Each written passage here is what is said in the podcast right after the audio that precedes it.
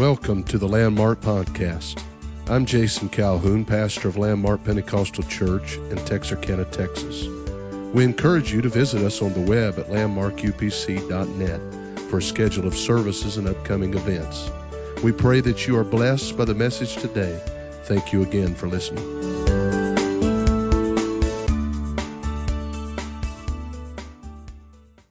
Every family in this church has been touched by a loved one that is no longer serving the Lord. And that does not mean that we don't care about those who have never known God. That's not the point. I just feel that impressed on my spirit this morning. And if just a small percentage, of backsliders returned, our churches would be bursting at the seams. Our churches would be overflowing. And sometimes the thought of that can give us a heavy heart. And sometimes it can be a situation that is almost like a suffocating darkness that just relentlessly pushes against us. But I want to push back today a little bit. Is anybody with me? I want to push back in the spirit. I want to push back in our faith and raise our sights today to what God can do and the work of the Spirit that can happen.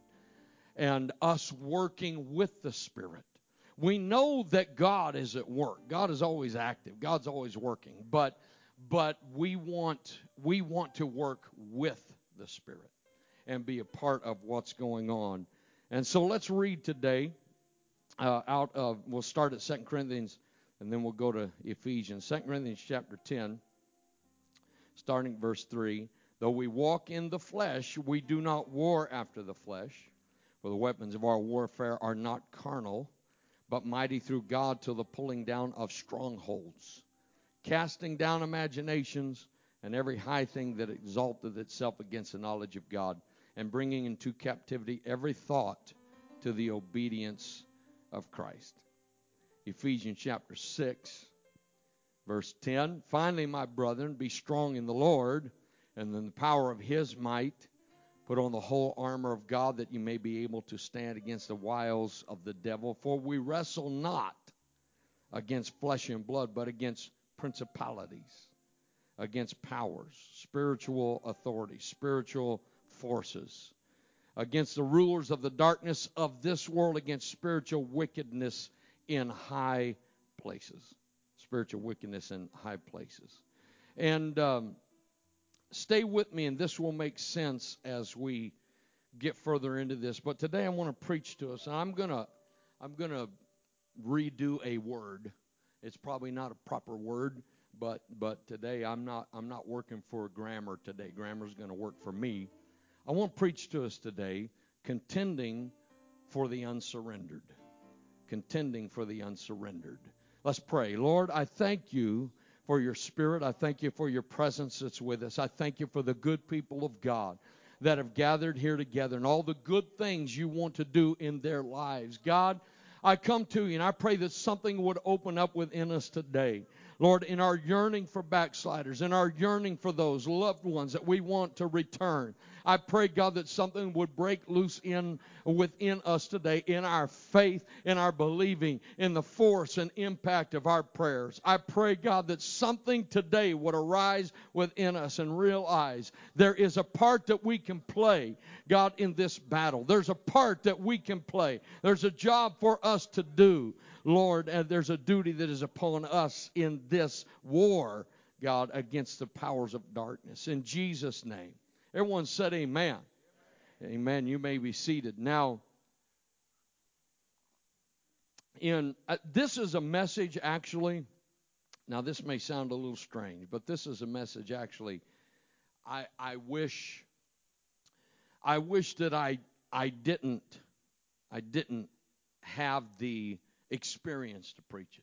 And I'm not trying to stand up here like some, great person, but a lot of times some of the best messages that come to the preacher are things that you have lived, things that you've experienced, things that it's not just a theory, it's not just study, it's not just something mentally that we picked up, but something that's born out of some kind of experience or struggle and you've lived it for real.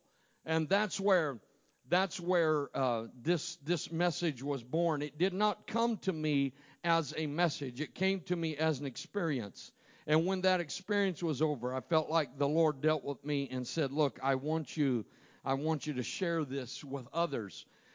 There's so many in so many churches that are dealing with backslidden loved ones, and the pressure and the we hide it well. We are able to go about our daily routine and get by.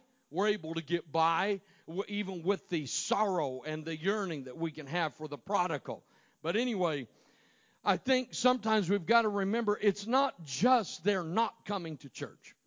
It's not just they've stopped coming and stopped living for God. Not anything I'm saying, I don't mean it judgmentally. I'm not being self-righteous here today and casting stones. I don't mean it in that sense. I'm speaking this with compassion, and I'm speaking this caring about souls. But it is actually, there are spiritual things that are going on. There's a spiritual warfare that is taking place. And there's battles that even the one that has walked away from God, they don't even understand the fullness of it themselves. They understand the urges that led them away. They understand the desires that led them away. But they don't understand behind the veil, all right, on the spiritual side of things, all the forces at work and all the conniving and all the scheming that the enemy has done. And that's why Paul in 2 Corinthians and Ephesians was telling us, let's get a little glimpse beyond just this natural life. And a lot of times they don't even understand. We don't even understand the influences that are working on someone and the voices that are speaking to them and what's going on in their own spirit and in our own spirit. And that's why, folks, listen, when we're dealing with souls, be they a backslidden soul or be they someone who's never known God, it's of utmost important that we operate in the Spirit, that we operate sensitive to the Holy Ghost, that we operate sensitive to God and sensitive to that person. I don't mean weak when I say sensitive, but I am saying we can't just blunder our way through life. We've got to let God direct us. We've got to let the Holy Ghost work with us. If we're not careful, too often our only tool will be a hammer and every problem will look like a nail. But I'm telling you, there is a place we can operate in the Holy Ghost where God will give us wisdom and God will give us favor, and most importantly, God will give us inroads into that life, inroads in our praying. God will take us places we never thought we would go. Hallelujah. Just a little. I want to turn to Mark chapter 5. I'm not going to read a lot from here, but it gives us a little glimpse into the spiritual warfare side of things. And it's very vivid. It's very dramatic. And I'm not saying that everyone that's not living for God is possessed of demons. That's not my point. But we do know that there are forces of darkness at work. All right? And I'm not trying to say that every case we're dealing with is dramatic as this. But this is a good illustration of what we're talking about. Mark chapter 5, let's start reading. They came over, verse 1, unto the other side of the sea, into the country of the Gadarenes. And when he, that's Jesus, was come out of the ship, immediately there met him out of the tombs a man with an unclean spirit, who had his dwelling among the tombs. And no man could bind him, no, not with chains, because he had been often bound with fetters and chains, and the chains had been plucked asunder by him, and the fetters broken in pieces, neither could any man tame him. And always, night and day, he was in the mountains and in the tombs, crying and cutting himself with stones. I want to pause right here and say, nobody plans on wrecking their life like that. Nobody plans on doing that to themselves. No one wakes up in the morning and gets out their schedule and says, hey, I think today I'll wreck my life. And I do want to pause and say this right here. If there are spirits that are dealing with you this morning, whatever they are, if you're struggling with sin, if you're struggling with things, if you're struggling with the instability of do I want to live for God or do I not, I want to tell you, and I say this with compassion, get help.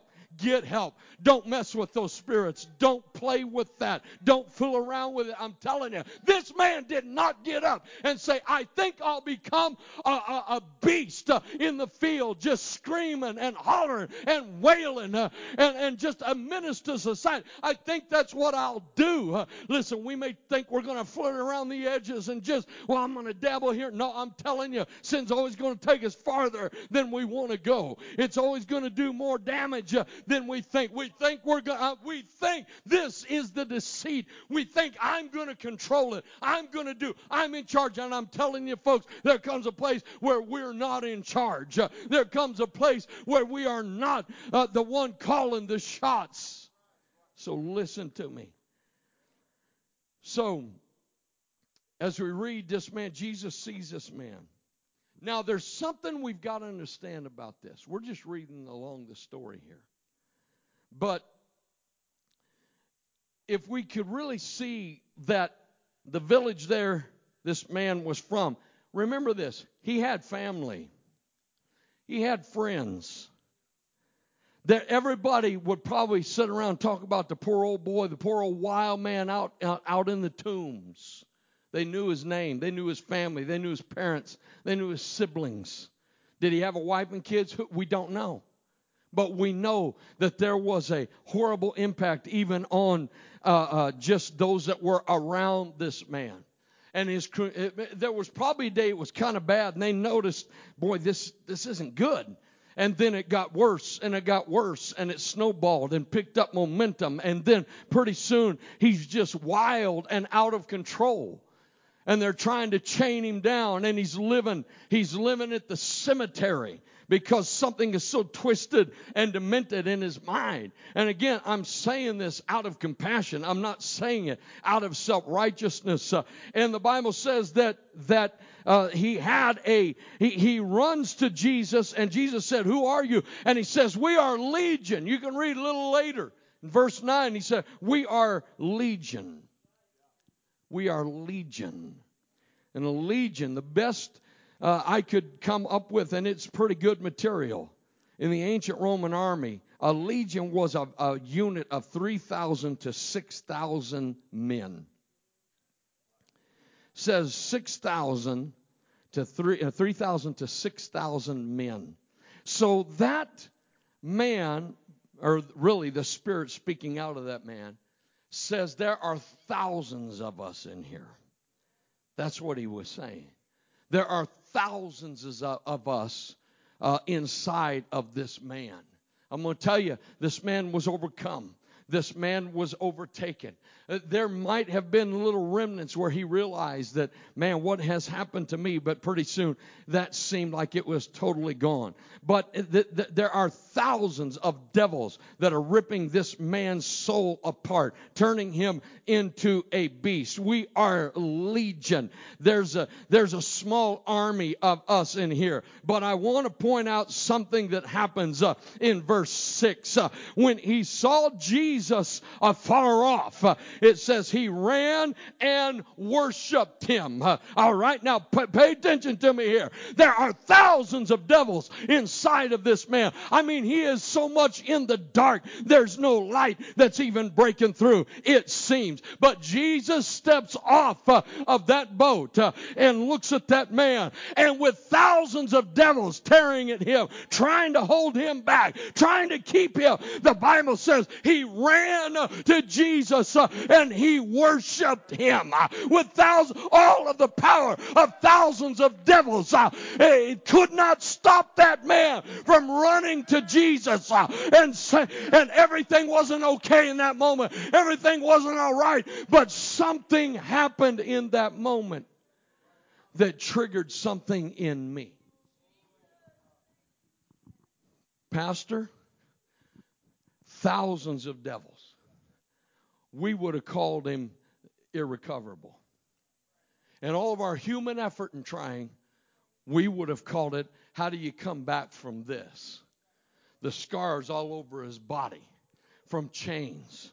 The howling like a beast. But listen to me. What am I preaching this morning? I'm preaching contending for the unsurrendered.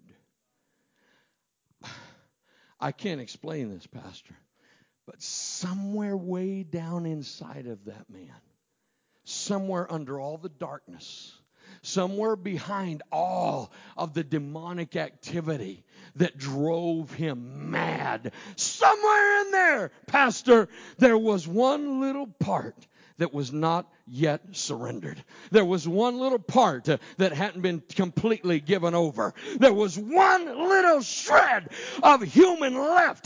There was one little shred that had not been totally turned over. And with that little piece of the unsurrendered part of his soul, the Lord touched it. The Lord reached out and put his hand right on it and said, no, that's mine. That belongs to me. And there's not enough devils in hell that can keep me from my territory. There's not enough devils in hell that can keep me from the things that belong to me. Oh, somebody get a revelation this morning, how dark it may look, how dark it may feel. I'm telling you, there is an unsurrendered that God will reach for, and no devil in hell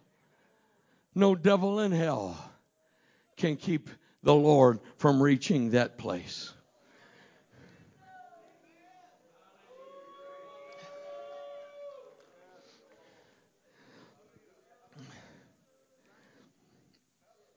Bible says the prodigal came to himself.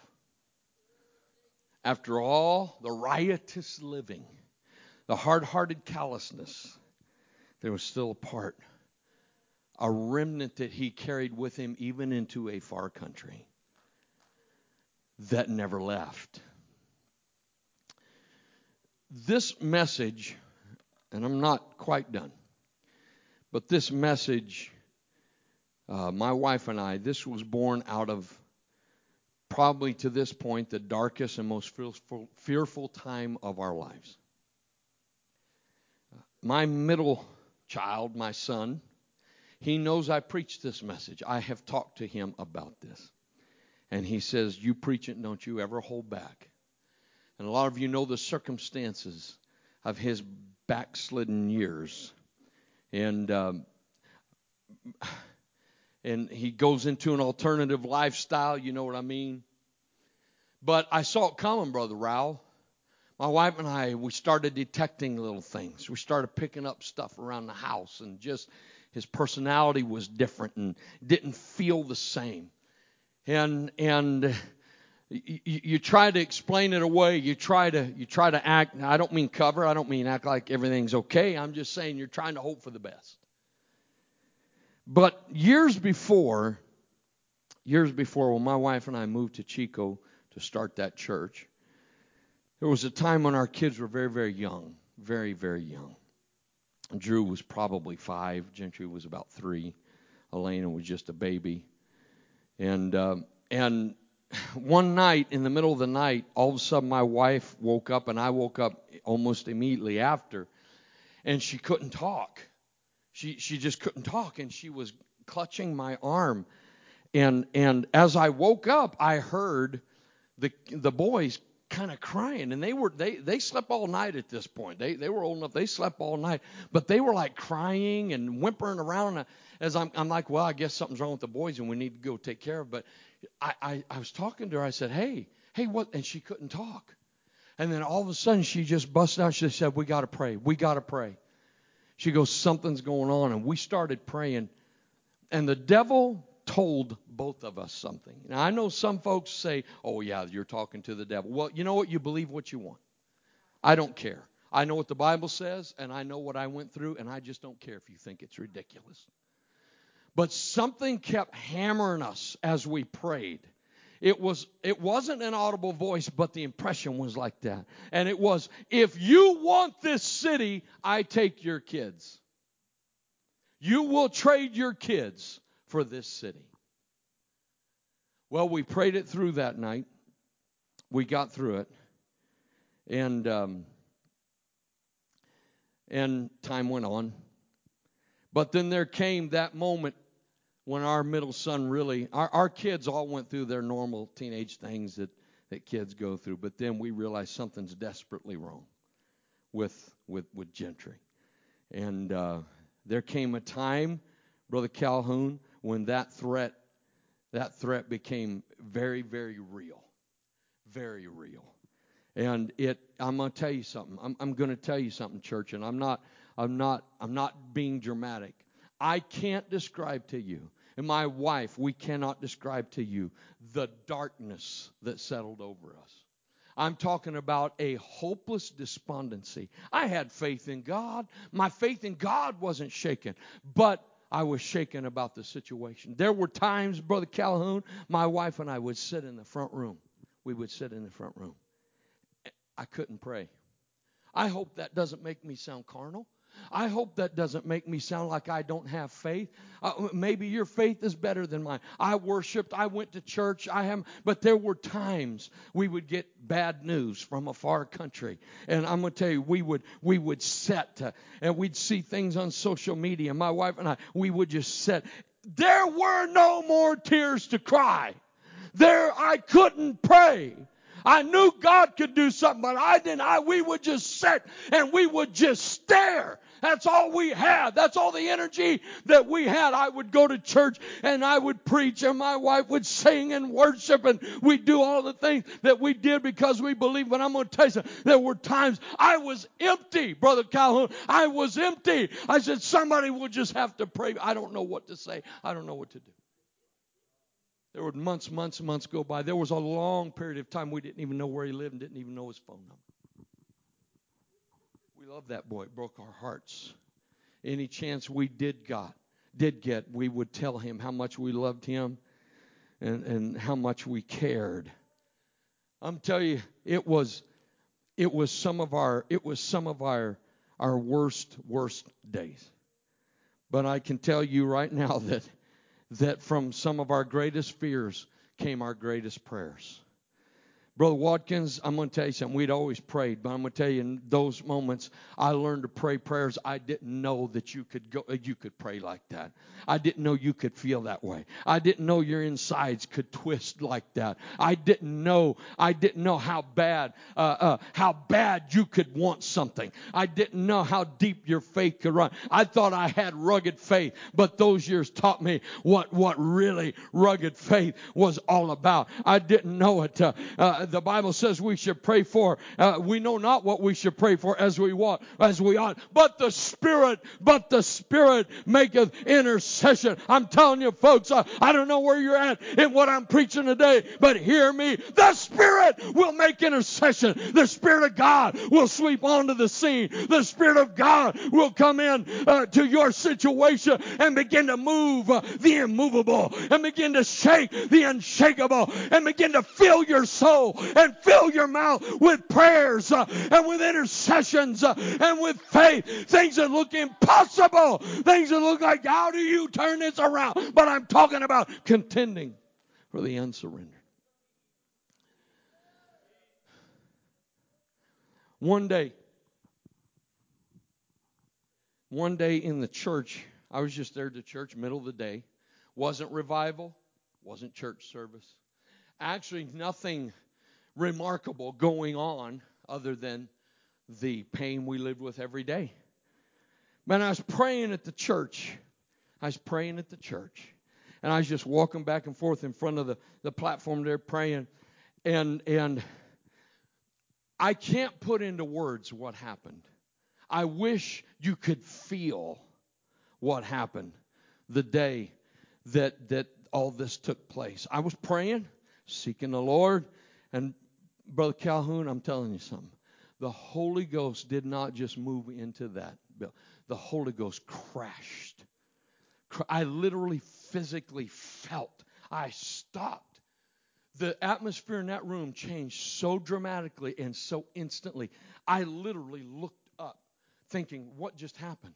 I physically felt it. And all of a sudden, the Spirit of the Lord was dealing with me, saying, pray, Pray. Pray. You need to pray right now. Pray for Gentry right now. Pray.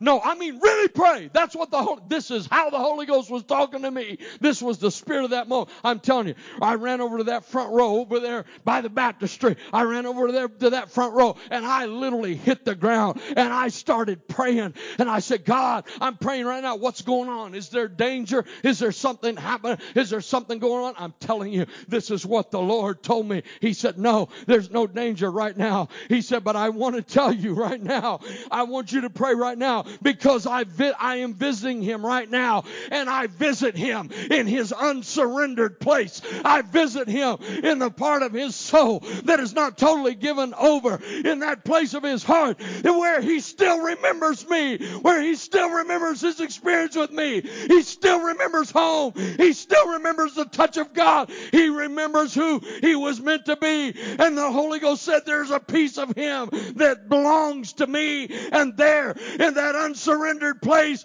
I visit him. I visit him. And I want you to contend. I want you to contend right now with me, because he's being stirred. He's feeling something right now. He's feeling those old stirrings. He's feeling those old godly urges. And I need you to pray with me. I called my wife and I said, listen to what just happened. And I'm telling you right now, the spirit of it was so strong. I feel like I can't adequately communicate it this morning like it needs to be. But I'm telling you, it opened up, Brother Calhoun. It opened up, Brother Ralph, something in my mind I have never seen and never felt before. I've never prayed like I prayed that day. And I realized that as I prayed, as I joined up with the moving of the Spirit, the Holy Ghost was moving with my prayers. And through all of the thick darkness, through all of the demonic hordes, through all of it, the Holy Ghost was sweeping it away, pushing it away, backing it away, till he got to that place where Gentry still remembered his God, where Gentry still remembered his church, where Gentry still remembered his experience. That one place that was unsurrendered, that one place that was not totally given over, God said, that is mine, and I will go there any time that I want. That is mine, and I will not let go of that place. I will not let go of that fragment that belongs to me. Church, listen to me. I prayed, I yelled, I screamed, I cried, I groaned, and all I can say is this. Oh, let's all stand together.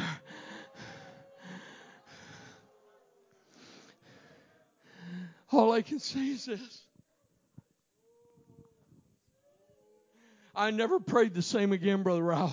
I never prayed for him the same again. I'd be driving down the road and something would come over me. I'd say, devil, I know what it looks like.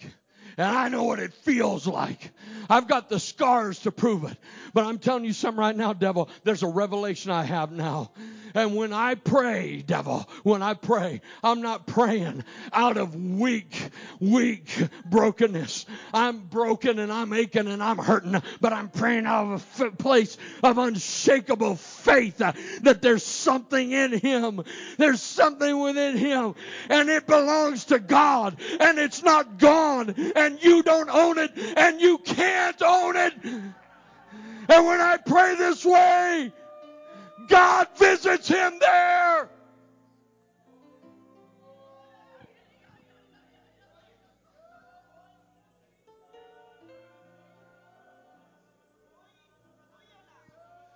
Oh, I know, Brother Calhoun.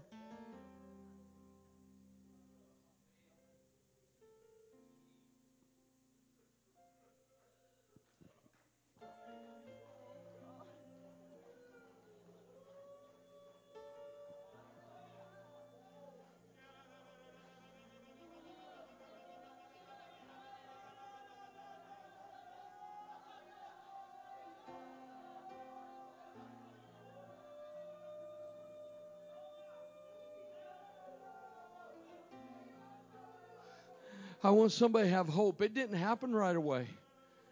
Brother Raul, didn't happen. He didn't come back that weekend. It was a year and a half, 2 years later. We were preaching for Brother Weeks back in Georgia. My wife's phone rang.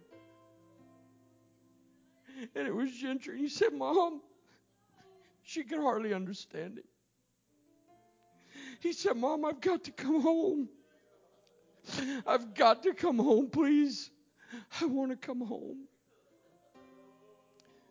We got on a plane the next morning, got back as quick as we could. And there his car was pulled up in the driveway. And that was Saturday. And Sunday morning, you know where he sat, Brother Watkins, over there by my wife. Sunday morning, Gentry come walking into church. And my wife had put a, there was a chair, she had a reserve sign on it. And the sign said, reserved by faith. Gentry walked in, he saw that chair. Big old tears just start rolling down his face.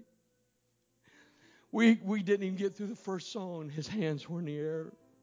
He was weeping and crying, praising God and talking in tongues. That was June of 2017. And I want you to know that every time those doors are open, there's a young man that was bound.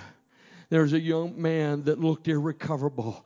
But every time those doors are open, every time there's a prayer meeting, every time there's a youth service, there's a young man that had an unsurrendered part of his heart. And he comes and he takes his place and he sits on his seat and his hands are in the air. I want somebody today to believe again. I want somebody today to pray again and believe. You put it in that loved one. You put it in that son or daughter, you put it down deep. I'm telling you right now, it does not belong to Satan. He does not own it. God has his claims. God has his rights. You need to contend for the unsurrendered. You need to pray and say, God, I am praying for the unsurrendered. I'm praying for the part of their heart and the part of their soul, the part of their life that isn't totally given over. I am praying right now because I know you've got your hand wrapped around. You know what? I'm opening this altar. I don't have a lot more to say. You've caught the spirit of what I'm talking about. I'm opening this altar right now, and I want us to come and pray in their stead. I want us to come and pray, and I want you to pray in faith. I want you to pray with a revelation. I want you to pray with an understanding that when I pray this way, when I pray for that lost boy, that lost girl, that lost spouse, that prodigal, when I pray for them, I am touching a part of their heart that still belongs to God. I'm touching a part of their heart that is unsurrendered to the world, unsurrendered to the darkness. And when I pray that way, God works with me. God moves with me. Come on, let's pray. While they sing, let's just pray.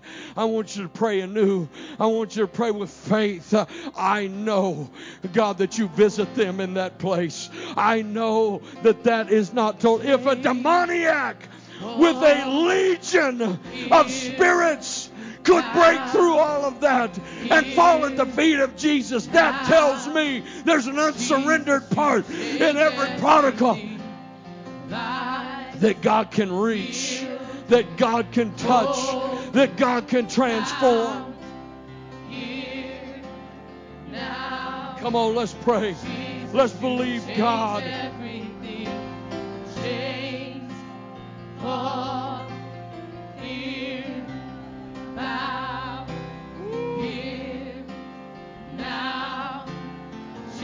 Contending for the unsurrendered. I will not give up. I will not be swallowed up in darkness.